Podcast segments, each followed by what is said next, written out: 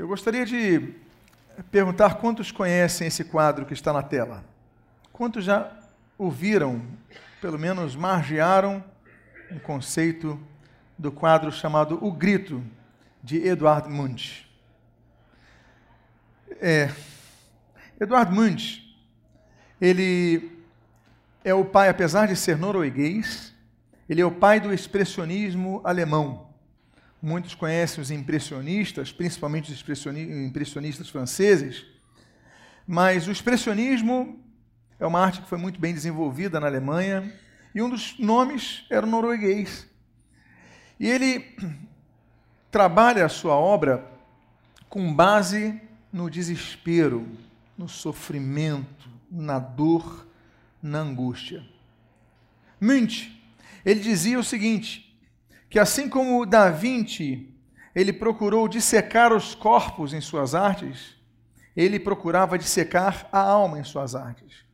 Esse quadro do meio que você está lendo, A Menina Doente, ele vai, ele vai pintar em 1885. Quando ele pinta esse quadro, ele começa o seu ciclo tratando sobre o sofrimento humano, porque ele tinha muita experiência nesse sentido. Quando ele tinha cinco anos de idade, o Munch perdeu a sua mãe com cinco anos de idade, não chegou nem a conhecer a sua mãe. Ele tinha três irmãs. A irmã mais velha morreu quando ele tinha 15 anos de idade, então aquela que praticamente foi a sua mãe morre com 15 anos de idade. A mais nova tinha doença mental. E a do meio, ela, quando se casa, logo que está casada, ela também morre. A vida de Munch é uma vida então de tragédias, de desespero, de sofrimento, de angústia. E isso pode ser visto em sua obra. Sob o grito, que é o quadro mais famoso de Munch, que é o que você vê ali na tela acima, ele menciona como é que ele produziu esse quadro. Diz ele o seguinte: Passeava com dois amigos ao pôr do sol, e o céu ficou de súbito, vermelho sangue. Eu parei, exausto, inclinei-me sobre a mureta. Havia sangue e línguas de fogo sobre o azul escuro do fiorde e sobre a cidade. Os meus amigos continuaram, mas eu fiquei ali a tremer de ansiedade e senti o grito infinito da natureza. Os amigos prosseguiram e ele parou angustiado. A obra de Munch é uma obra tão impressionante que os críticos, na época, nas suas primeiras exposições, eles fizeram uma recomendação. As grávidas não devem participar dessa exposição. Apesar dessa recomendação, o tiro saiu pela culatra, porque se as grávidas não podiam ver, então todos queriam ver. E ficaram impressionados como Munch ele falava a profundidade da alma. Pois bem, a pintura de Munch é uma pintura que grita. Eu quero sugerir que você veja novamente a tela que está aí e você procure perceber aquela imagem. E dizem os entendidos da arte que é um dos quadros que mais revela angústia. Um homem angustiado o homem solitário. Tinha companhia, mas era solitário. Tinha amigos, mas como ele falou, os amigos continuaram, ele entrou em angústia. E muitas vezes acontece com pessoas, estão rodeados por parentes, por amigos, mas basta uma lembrança, basta uma imagem como ele que viu aquele céu avermelhado para que se desligue um disjuntor, se acenda uma luz e se entre no desespero. Será que é o caso de alguns que estão ouvindo essa mensagem? Pois bem, eu quero trabalhar a respeito. Por gentileza, vou pedir que dê enter. O texto do Salmo 130, e você pode abrir a sua Bíblia, nós também temos o texto aí em tela. O Salmo de número 130, ele fala um pouco de um coração angustiado. Você pode anotar, esse é o primeiro tópico da mensagem. E o primeiro tópico, eu diria, o grito na experiência individual. Se você está anotando, deseja anotar, nós temos canetas à sua disposição. Todas as poltronas têm braços e nós temos também bloquinhos para você anotar, para que você confira se o que eu estou pregando de fato está na sua Bíblia, você possa conferir em sua casa estudar mais a profunde a respeito do assunto. O grito na experiência pessoal é o primeiro ponto que eu gostaria de compartilhar com os irmãos nesta manhã. O texto do salmista, ele diz o seguinte: Das profundezas clamo a ti, Senhor. Escuta, Senhor, a minha voz. Estejam alertas os teus ouvidos às minhas súplicas. Se observares, Senhor, iniquidades, quem, Senhor, subsistirá? Você está notando que eu coloquei o texto no hebraico? Que o texto no português diz clamo. Mas no hebraico a palavra não é clamo, é carar. E carar em hebraico é gritar. Eu grito. Das profundezas eu grito. Davi foi um grande rei, e é inegável isso. Não se pode contestar a grandiosidade do reinado de Davi, um homem muito capaz militarmente, economicamente falando, ele equalizou as contas do Estado, ali muito, muito inflacionadas pelas guerras e pela inconstância de Saul e as suas últimas derrotas. Davi assume um reino às beiras de uma bancarrota, é um rei inegável. Mas como pai, Davi foi péssimo pai. Davi foi um homem que tinha filhos que procuravam derrubá-lo. Dois filhos tentam derrubar o seu pai. Tem filho que quer dormir com a mãe, com a esposa de Davi. Tem filhos, olha, tem muitos filhos e demonstra ser um pai completamente ausente. Não estou questionando o rei, não estou questionando o compositor, não estou questionando o salmista, estou questionando o homem, o pai.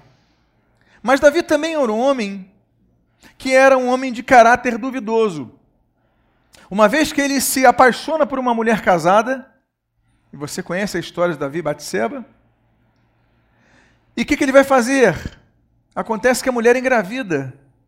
Ele engravida uma mulher casada. Qual é a saída para esse homem? Ele é rei, ele tem uma saída. Ele pega o marido dessa mulher, que era do seu exército, coloca na linha de frente de uma guerra e, naturalmente, ele seria um dos que possivelmente morreriam, e o que fato acontece. Com isso, a morte do marido de sua amante, ele então se casa com ela. Apesar disso, apesar desse jeitinho de um que revela um mau caratismo imenso em Davi, apesar de tudo isso, Davi guarda a culpa em si.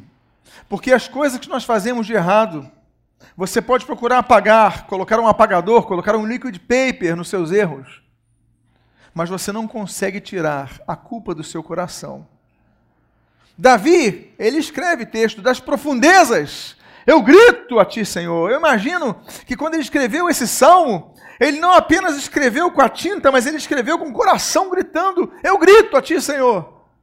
Escuta, Senhor, a minha voz, estejam alerta teus ouvidos, porque ele pensou que Deus não estava alerta aos seus ouvidos. Deus não mais o escutava. Por quê? Porque era um homem que vivia angústia no seu casamento, estava ali com uma amante, cujo marido mata. Um homem que vivia angústia de ter filhos que queriam derrubá-lo para serem reis em Israel. O homem que vive em angústia de cercar-se de inimigos. Então ele era rei. Ele tinha poder. Ele tinha dinheiro. Ele tinha status. Ele tinha um povo à sua disposição. Mas ele não tinha paz. Isso é vida? Isso é vida você ter um emprego e não ter paz? Ter um casamento e não ter paz? Ter uma família e não ter paz? Isso é vida.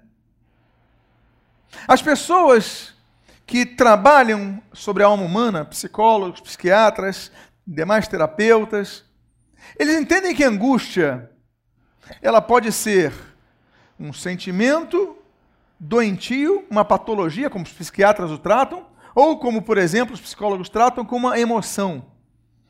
uma, um sentimento patológico que trabalha a questão de sufocamento. Angústia é o equivalente ao sufocamento da alma. Você quer falar, mas não fala. Você guarda. Então aquilo que não sai, ele vai gerando pressão e você vai ficando doente, porque torna-se um psicossomatismo. Você somatiza o que está na sua psique, você somatiza os sentimentos que estão sufocados, e esses sentimentos vão aumentando, você vai ficando mais sufocado, vai ficando mais, mais, mais, mais tenso, como diz, mostra o quadro de Eduardo Munch. Os psicólogos, eles vão além da questão do sufocamento, e eles entendem que a pessoa angustiada, ela tramita nas emoções, uma vez que ela pode antecipar ocupações, ou seja, preocupar-se, ou como nós dizemos em português, preocupar-se, né? antecipar uma ocupação, antecipar um peso diante de perspectivas negativas. Então você está antevendo uma dificuldade, você começa a ficar tenso, você começa então a, a ficar preocupado, angustiado, e o problema é quando você não tem alguém para compartilhar isso. Você não tem amigos. Ou você tem amigos, mas não os vê, não, não os percebe maduros para que ouçam. Não os percebe maduro, maduros para que o entendam. Então você guarda aquilo e você vai, da mesma forma, somatizando então, a angústia é um quadro que destrói. Angústia é um estado que demole a construção de um ser. Davi estava angustiado. Davi clamava, ele dizia, clamava, como eu coloquei no hebraico, Hakam, ele gritava: Deus, escuta a minha voz, porque ninguém podia escutar o rei, ninguém podia entender o rei, ele não podia se abrir com qualquer um. Então, Davi estava sufocado, e é por isso que no Salmo 69, versículos 1 e 2, ele assim diz: Salva-me, Senhor, salva, meu Deus, porque as águas me sobem até a alma. Estou atolado em profundo lamaçal que não dá em pé. Estou nas profundezas das águas e a corrente me submerge. Estou cansado de clamar secou-me a minha garganta, os meus olhos desfalecem de tanto esperar por meu Deus. Davi, nesse texto, ele coloca uma questão muito interessante, o que eu mencionei há pouco, a questão da espera. Ninguém gosta de esperar. Nós vivemos numa sociedade pós-moderna. A sociedade pós-moderna é uma sociedade ansiosa por natureza. Nós somos da geração do controle remoto. Eu ainda me lembro que para mudar um canal na casa de minha avó, eu tinha que me levantar do sofá e gerar aquele dial que fazia um barulho e tinha quatro opções de canais. Aí eu ficava, voltava, sentava. Se eu não quisesse trocar de canal, eu tinha que me levantar de novo. Ah, não, vou deixar aí mesmo. Hoje em dia, você tem centenas de opções de canais, sem mencionar a internet. E você vai mudando toda hora, às vezes você fica meia hora só mudando de canal e não vê nada por completo, porque nós somos ansiosos. Nós não sabemos esperar. Nós não sabemos aguardar. Nós somos uma geração que consome muita informação e lê pouco livro. Nós lemos notas, nós lemos frases, nós lemos posts, nós lemos mensagens, nós lemos 144 caracteres, mas nós não lemos mais livros. Ninguém mais lê os irmãos Karamazov só quando vê a quantidade de páginas que tem aquilo. Você olha alguns livros e você não escolhe pelo tema, você escolhe pelo número de páginas. Por quê? Porque nós somos ansiosos, queremos resolver logo a coisa. Mas a ansiedade da geração do pós-modernismo, que é a nossa geração, ela sempre existiu, não no grau atual, mas sempre existiu. Quando houve e sempre haverá, existirá quando houver um coração que tem um sentimento que não pode jogar para fora. Davi fala nesse texto que você está lendo: Eu estou cansado de clamar. Secou-se, secou-se minha garganta. Ou seja, se secou a garganta, ele está cansado de clamar, é porque ele clamou, ele já pediu a Deus. Quantas vezes nós pedimos coisas a Deus e coisas e pedimos e pedimos e pedimos e não tem a resposta? E nós então nos encontramos como Davi, angustiados, porque não temos ninguém mais a acudir. A resposta não chegou. Estou cansado. Não aguento mais gritar, não aguento mais clamar, não tem mais voz. E ele disse assim: Olha, os meus olhos desfalecem de tanto esperar por meu Deus. Deus cria. Deus cria.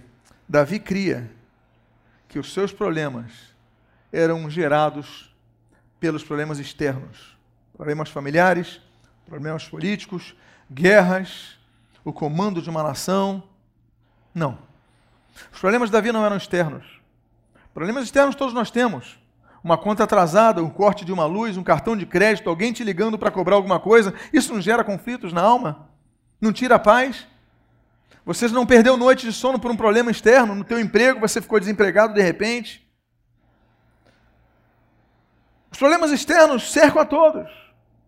Doença numa família. Isso sempre vai acontecer. A grande questão então é: como está o nosso interior? Como nós lidamos com as questões interiores? Porque o problema de Davi não era externo, era interno. E aí nós lemos o que diz o Salmo de número 88. E nos versículos 1 e 2, 14, 15 a 18. Diz assim: olha que texto interessante. Você vê um Davi deprimido aqui.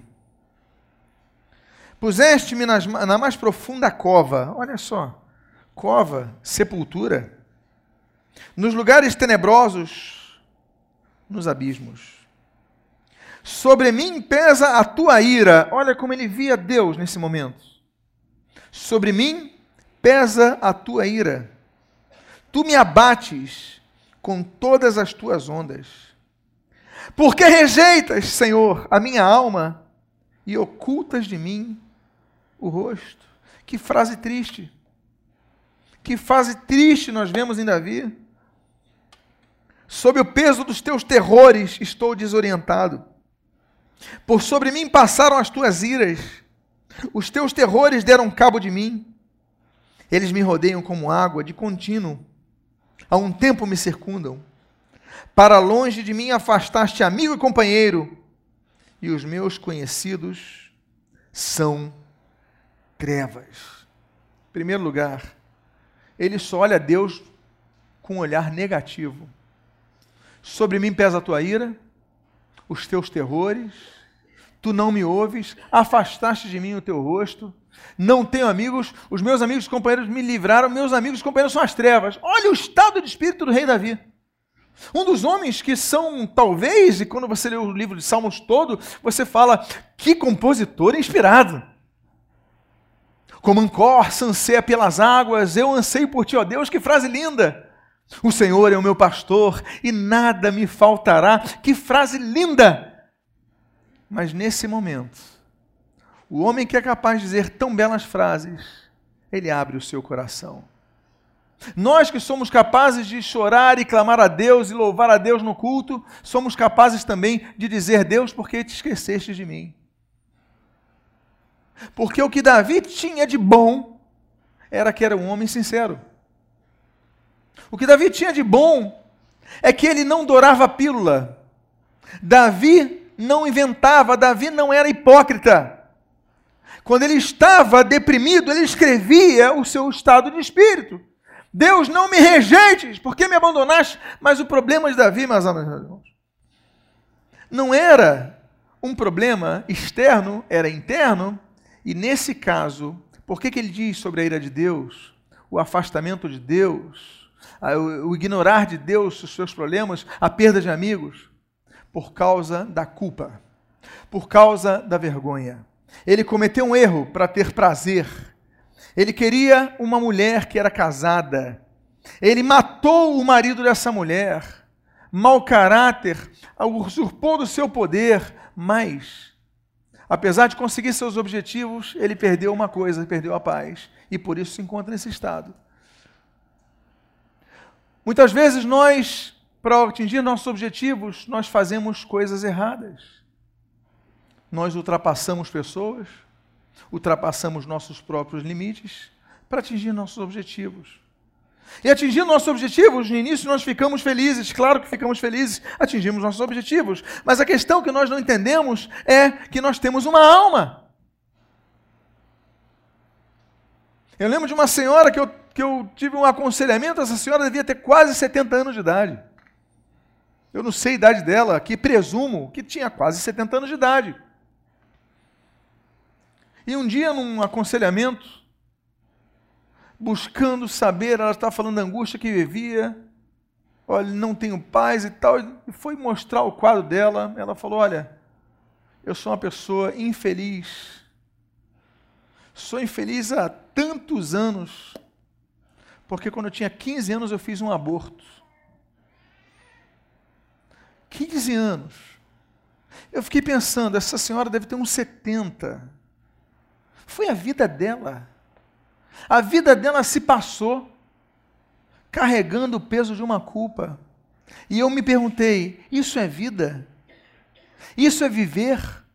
Isso é viver com abundância? Isso é viver com paz? Não, isso não é viver.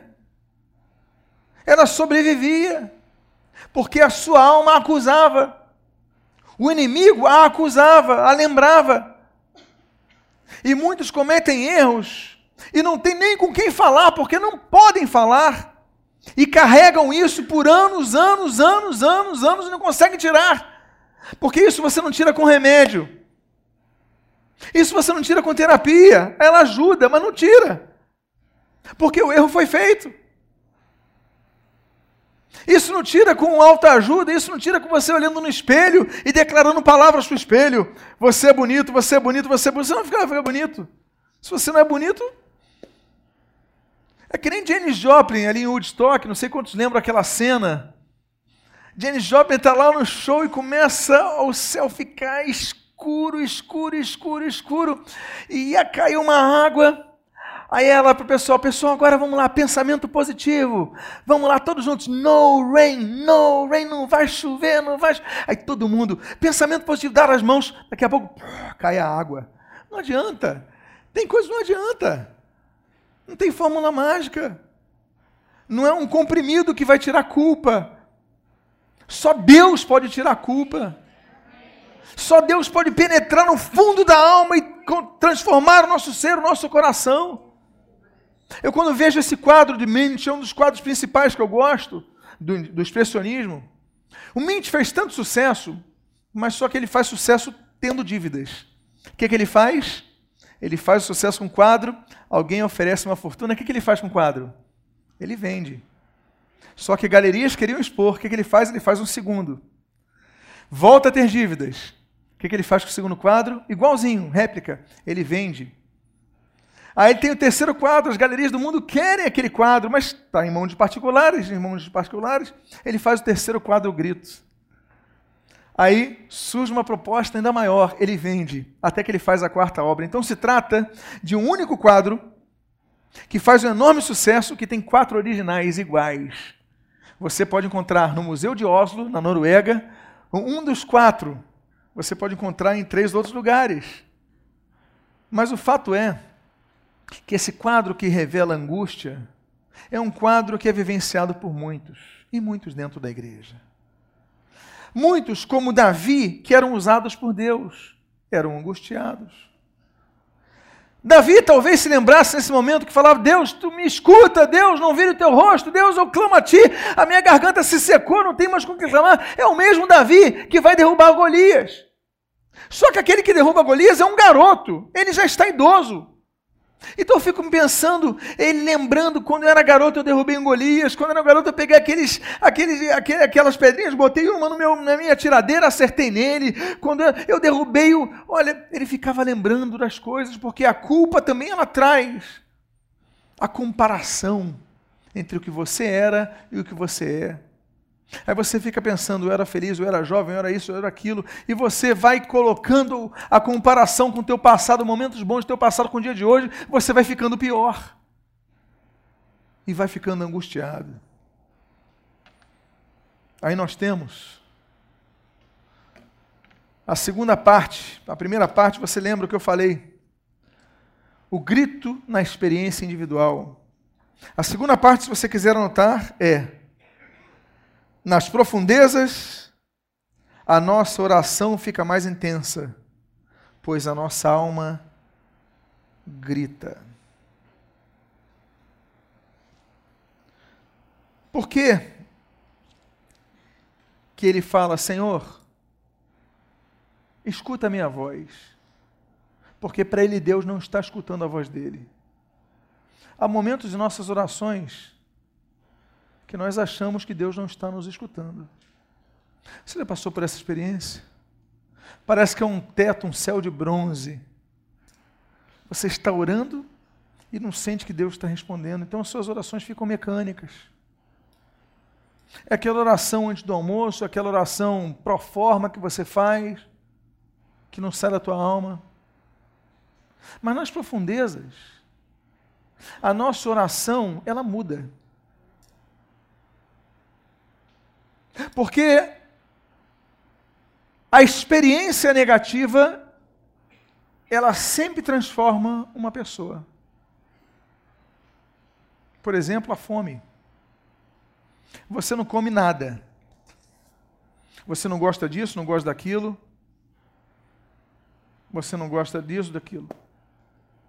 Mas se você viver a experiência de fome, de ter fome, você vai para um lugar, não há opções, você acaba comendo aquilo. Eu lembro que uma vez eu eu fui para um país desses aí do Oriente Médio, e tinha uma comida que eu não comia de maneira nenhuma. Por exemplo, eu não tomo chá. Eu não gosto de chá. Desculpem os que gostam, viu? Não estou falando que é ruim, não. É muito bom, mas eu não gosto. Eu gosto de cafezinho. Mas chá eu não gosto. Acho chá, tô. Não gosto. Aí eu estava, acho que na Jordânia, e estava um calor foi na, foi na Turquia. Estava um calor. E eu estava cansado e com fome. Onde eu estava não tinha uma família, não recebe lá. Eu chego na família.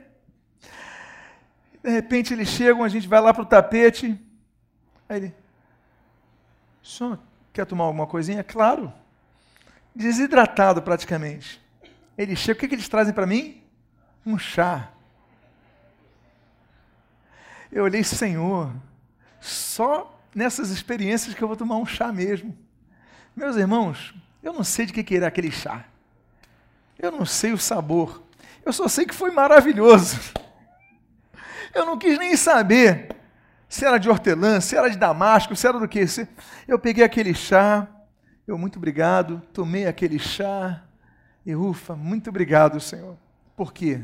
Porque a experiência negativa da supressão de alimento, da supressão de um líquido, me fez valorizar. Aconteceu um episódio, se eu não me engano, nos anos 50, de um time de rugby de Montevidéu, quando nós moramos no Uruguai. Nós moramos ali num prédio de nove andares, e o nosso vizinho do primeiro andar era parente de um daqueles jogadores de rugby que cujo avião bateu na Cordilheira dos Andes. Quando souberam desse evento? Que houve um time de rugby do Uruguai que foi para o Chile, o avião caiu nos Andes. Deram como mortos. Todos mortos, olha, não achamos, procuraram, e nos Andes, no inverno, não acharam, declararam mortos. Só que nem todos morreram. E você depois pode documentar esse documentário.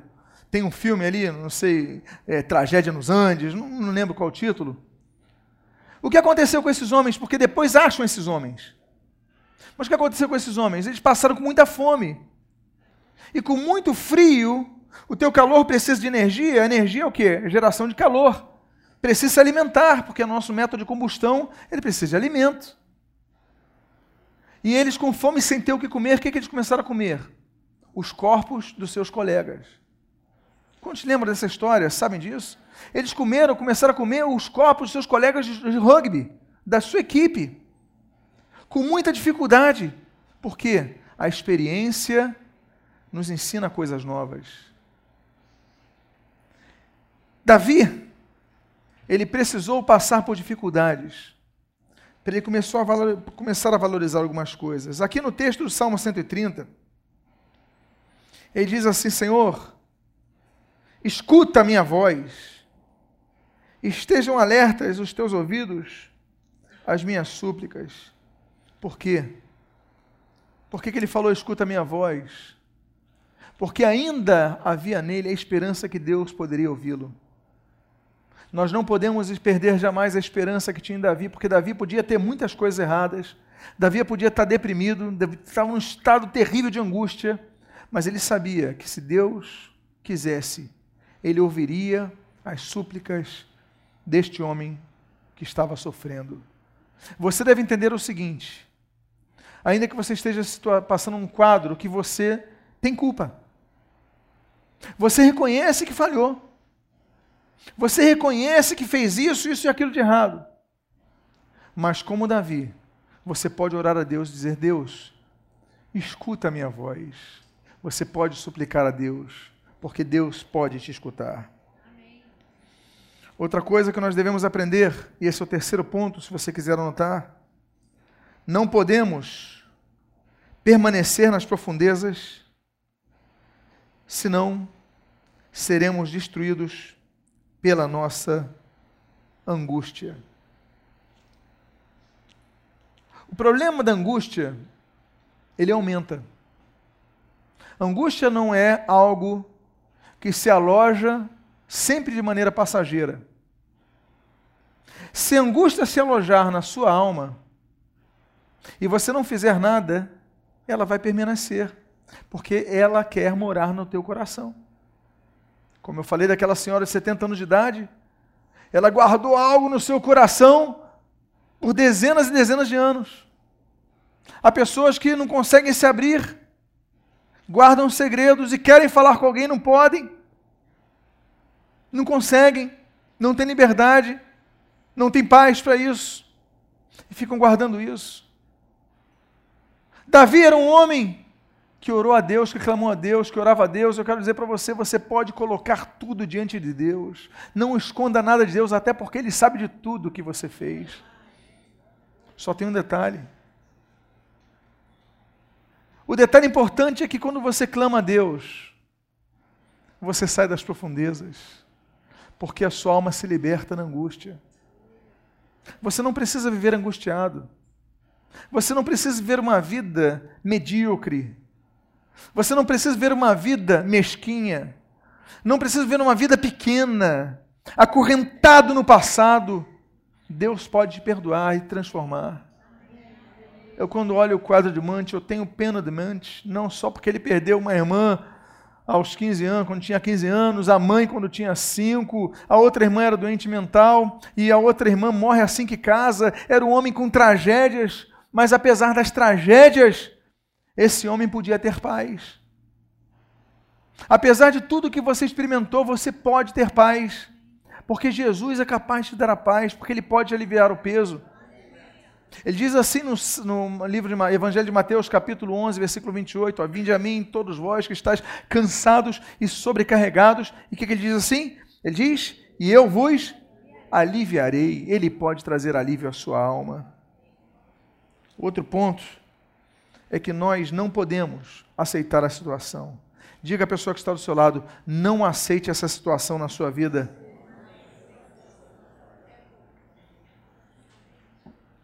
Porque o problema é esse. Se você aceitar, o problema vai continuar. É que nem lixo na casa.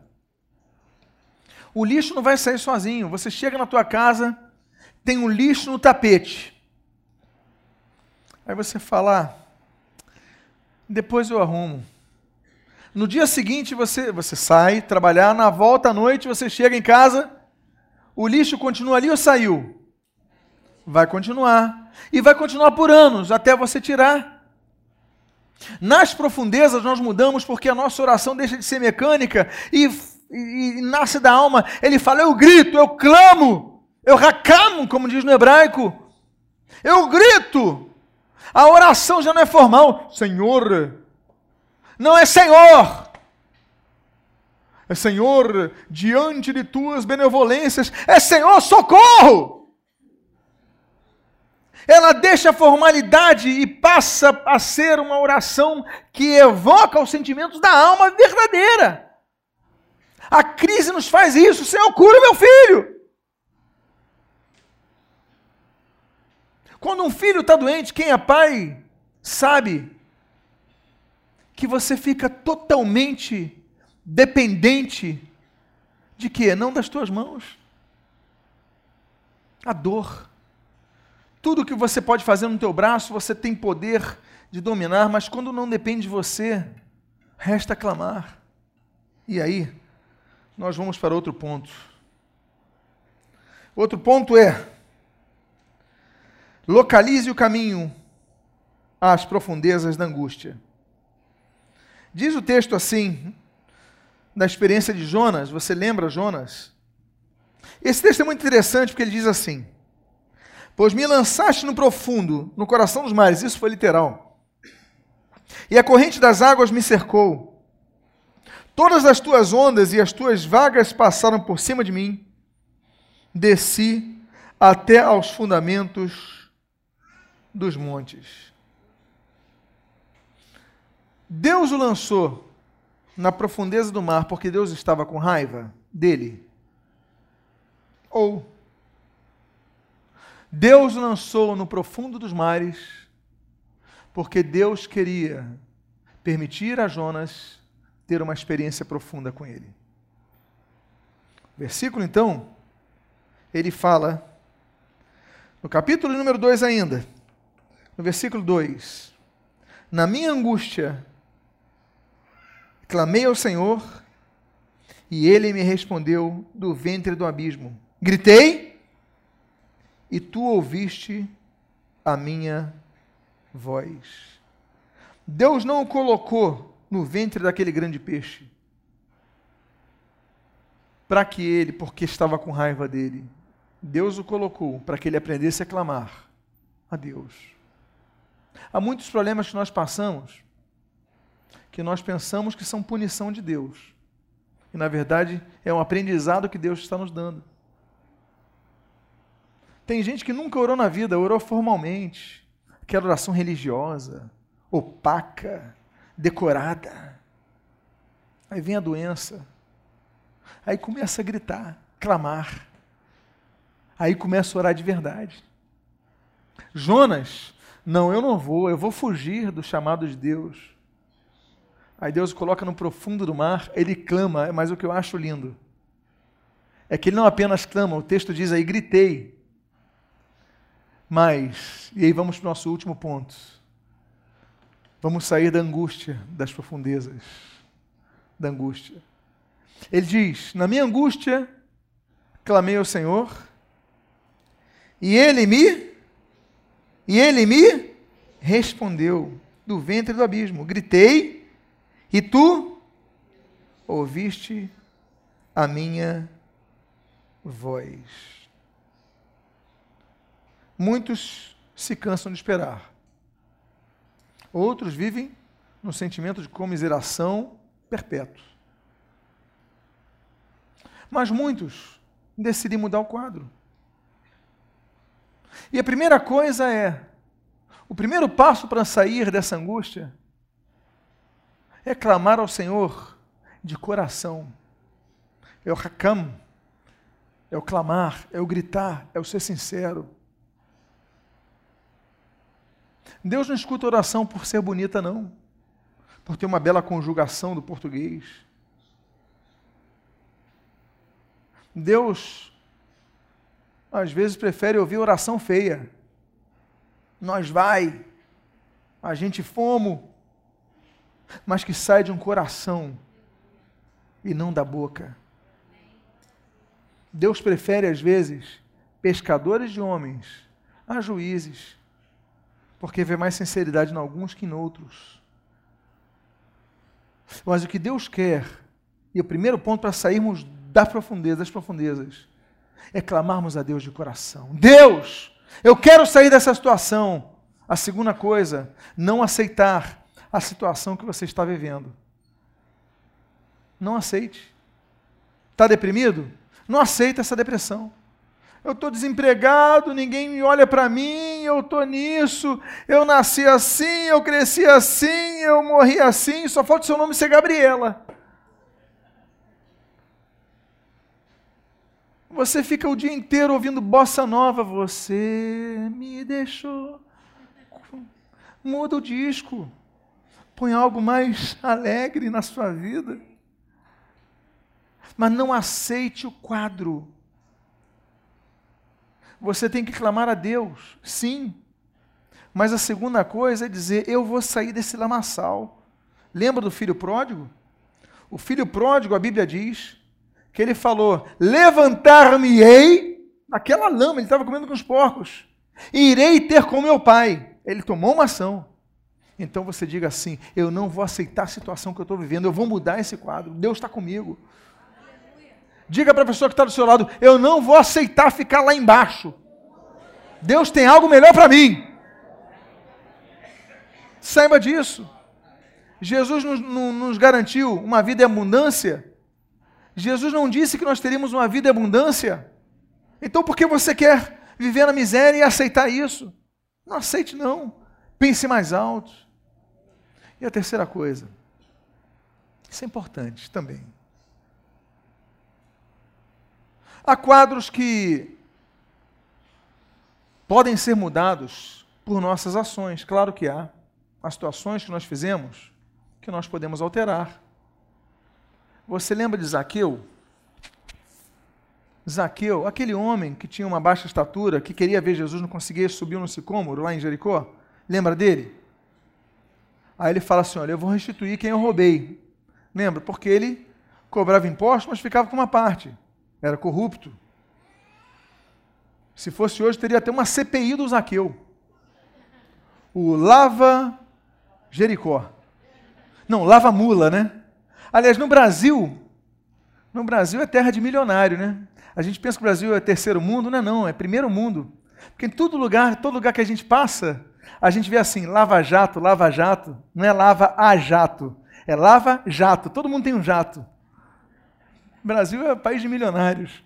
Não colocou azinho com crase e virou lava o teu jato. Mas naquela época era lava jumento.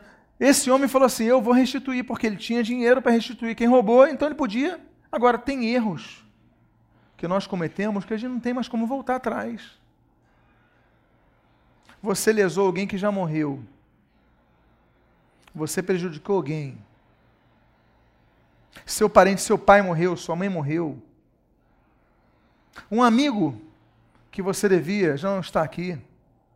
Você não tem condições de devolver o dinheiro que você roubou. Você cometeu um crime. Quantas coisas você pode ter feito que você não consegue mais pagar isso?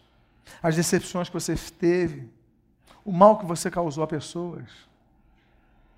Então há situações diferentes de Zaqueu. Zaqueu relativamente era fácil, ele tinha dinheiro, então ele podia devolver o dinheiro roubado. Mas e o caso de muitos? Você matou uma pessoa. No gabinete, uma vez, eu conversei com uma pessoa que tinha matado três. Era um matador de aluguel. Inclusive, ele chegou aqui na igreja para me matar. Porque a esposa se converteu, era ativa na igreja, eles vieram da feitiçaria. Aí ele falou assim: ó, Está muito com aquele pastor lá, hein? Vou matar ele, vou matar de graça. Eu lembro que ele falou que cobrava na época, isso já tem quase uns 10 anos. Na época ele cobrava 2 mil reais para matar uma pessoa comum, 5 mil reais para matar uma pessoa rica, mas ele falou, mas para o pastor eu vou matar de graça. Ele veio no culto, sentou na segunda poltrona. Só que aquela irmã sempre, ela falava, ora pelo meu marido, para ele se converter, ele anda nos maus caminhos. Se ela falasse que ele era matador, mas ela não falou. Aí acabou o culto, eu vi o marido dela, fui cumprimentar ele. Ô oh, meu querido, ele foi para mim fotografar. Ô oh, meu querido, que prazer e tal tê-lo aqui. Ela fala muito do irmão e tal, Deus abençoe e tal. Ele falou que foi tocado com aquilo, porque eu me aproximei dele. E eu sem saber, se ele fosse matador, eu falava, irmão, encerra o culto que eu tenho um compromisso na Argentina. Mas eu fui até ele, cumprimentei, dei uma palavra de bênção, me alegrei de coração, porque ela falava orar pelo meu marido para ele se converter, e daqui a pouco o homem aparece, eu fiquei feliz. Segunda fileira, ah, parabéns, Deus abençoe e tal. Falou, aquilo me tocou, voltei, comecei a vir nos cultos, o homem se converteu. Aí ele abriu o coração, pastor, eu ia te matar de graça. Aí eu, deixa isso, deixa. Pensei que era uma expressão, né? Ia te matar, matar de amor, matar de. Eu não, pastor, eu sou matador. Eu matei três agora recente. Eu, é, como é que é?